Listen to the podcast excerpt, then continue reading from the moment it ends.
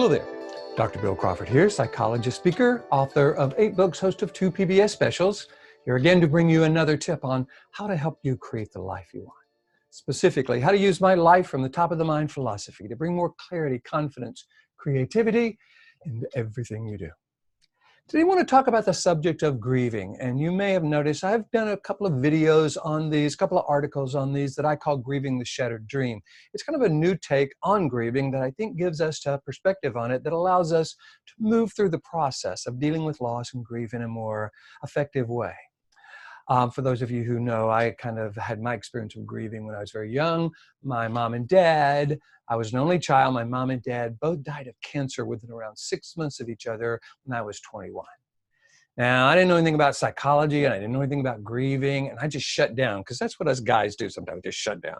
Unfortunately, I stayed shut down for about 10 years until I got into a counseling psychology program at the University of Houston where they're smart enough to make you deal with your own stuff before they let you loose on the public. So we were sitting around talking about, you know, our life. And I said, yeah, yeah, well, you know, my mom and dad died of cancer within around six months of each other when I was 21. But, you know, I'm okay. They went, whoa, whoa, whoa, whoa, whoa, what? I said, well, yeah, but you know, stuff happens. You got to move on. And they were smart enough to go, oh no, Bill, that's not the way it works. If you're going to help people, you can't blow it off like that.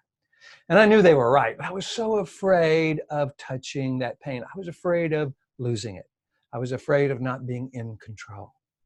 It took me six months to get courageous enough to finally touch that pain.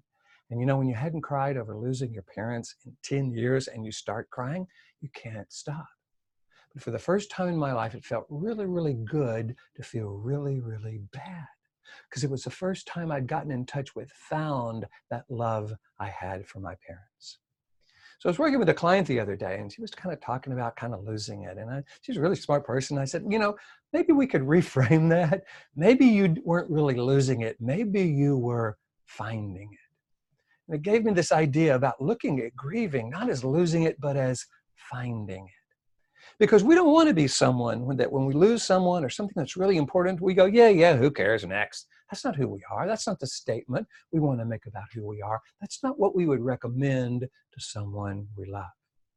And for those of you who follow my life from the top of the mind philosophy, you know a lot of how we find ourselves being in life has to do with what part of the brain we're engaging. And I think this fear of losing it, fear of being out of control, fear of being a burden on people, fear of not being stoic and being able to handle life.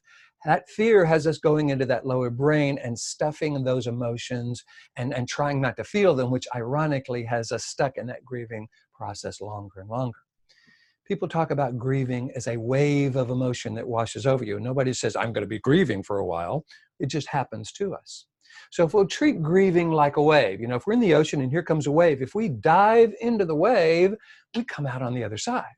But if we fight the wave, it'll take us and throw us on the bottom of the ocean, roll us around. So what I suggest we do is see grieving for what it is. It is a function of our parasympathetic nervous system designed to bring us back to normal, back to homeostasis. You may know that we have these two nervous systems in our body, the sympathetic nervous system, the parasympathetic nervous system. Sympathetic nervous system throws us into fight or flight. The parasympathetic nervous system brings us back to normal. One of the functions of this parasympathetic nervous system, the nervous system that's designed to bring us back to normal, is stimulation of the tear glands. So crying isn't our failure to cope. It's our parasympathetic nervous system kicking in, allowing us to process that pain and that, and that loss. But we're doing it in a way that brings meaning to the process and a purpose to the process. When grieving means we're losing it and there's something wrong with me and I'm, I'm not in control, I'm a burden on others, that makes the pain of grief worse. But when grieving means I'm finding it, I'm not losing it, I'm finding it. I'm finding some part of me that I can be proud of. It's one of the reasons when I'm helping people deal with loss and grief and they find themselves having tears about that, I call those tears liquid love. It's a behavioral manifestation of how much we care. It's something to be proud of. If we're willing to see our sadness and our tears and our grieving as finding it, as something to be proud of, as something to move into, something to dive into so that we come out on the other side just a little bit more resilient. And here comes that next wave and we dive into it. And after a while, the waves get a little bit little smaller and smaller. They never go away because frankly, that pain represents something that is meaningful to us, something that we really want to hold on to. So what I encourage you to do, if you ever find yourself grieving a shattered dream, you know, that whole concept of what we're grieving is not just what we've lost, we're grieving what will never be as a result. So if you find yourself grieving a shattered dreaming, having natural, normal, healthy emotions as a result of that, I'm going to encourage you to change that description from losing it to finding it and be proud of what you found. Be proud of the part of you that you have found that you're bringing to life because it really speaks to something you can be proud of. It's your humanity, it's your caring, it's your love. It's how much you care when you are in a connection and a relationship with somebody else.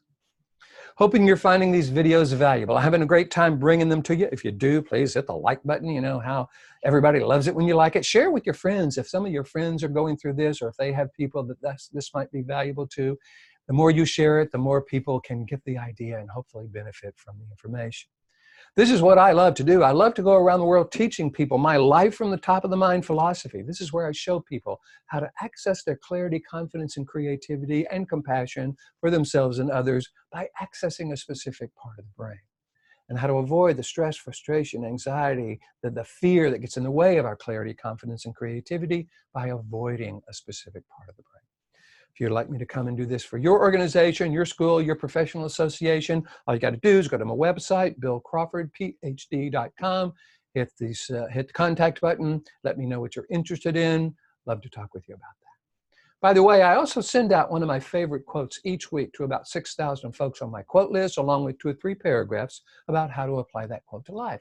If you would like to receive that, all you got to do, go to my website, Bill Crawford, PhD, or just Google Bill Crawford, PhD. I'll come up on the first page. Hit the subscribe button. It's free. Put your name, email address in, and each week I will send you one of my favorite quotes, along with two or three paragraphs about how to apply the quote to life, along with a link to that week's video.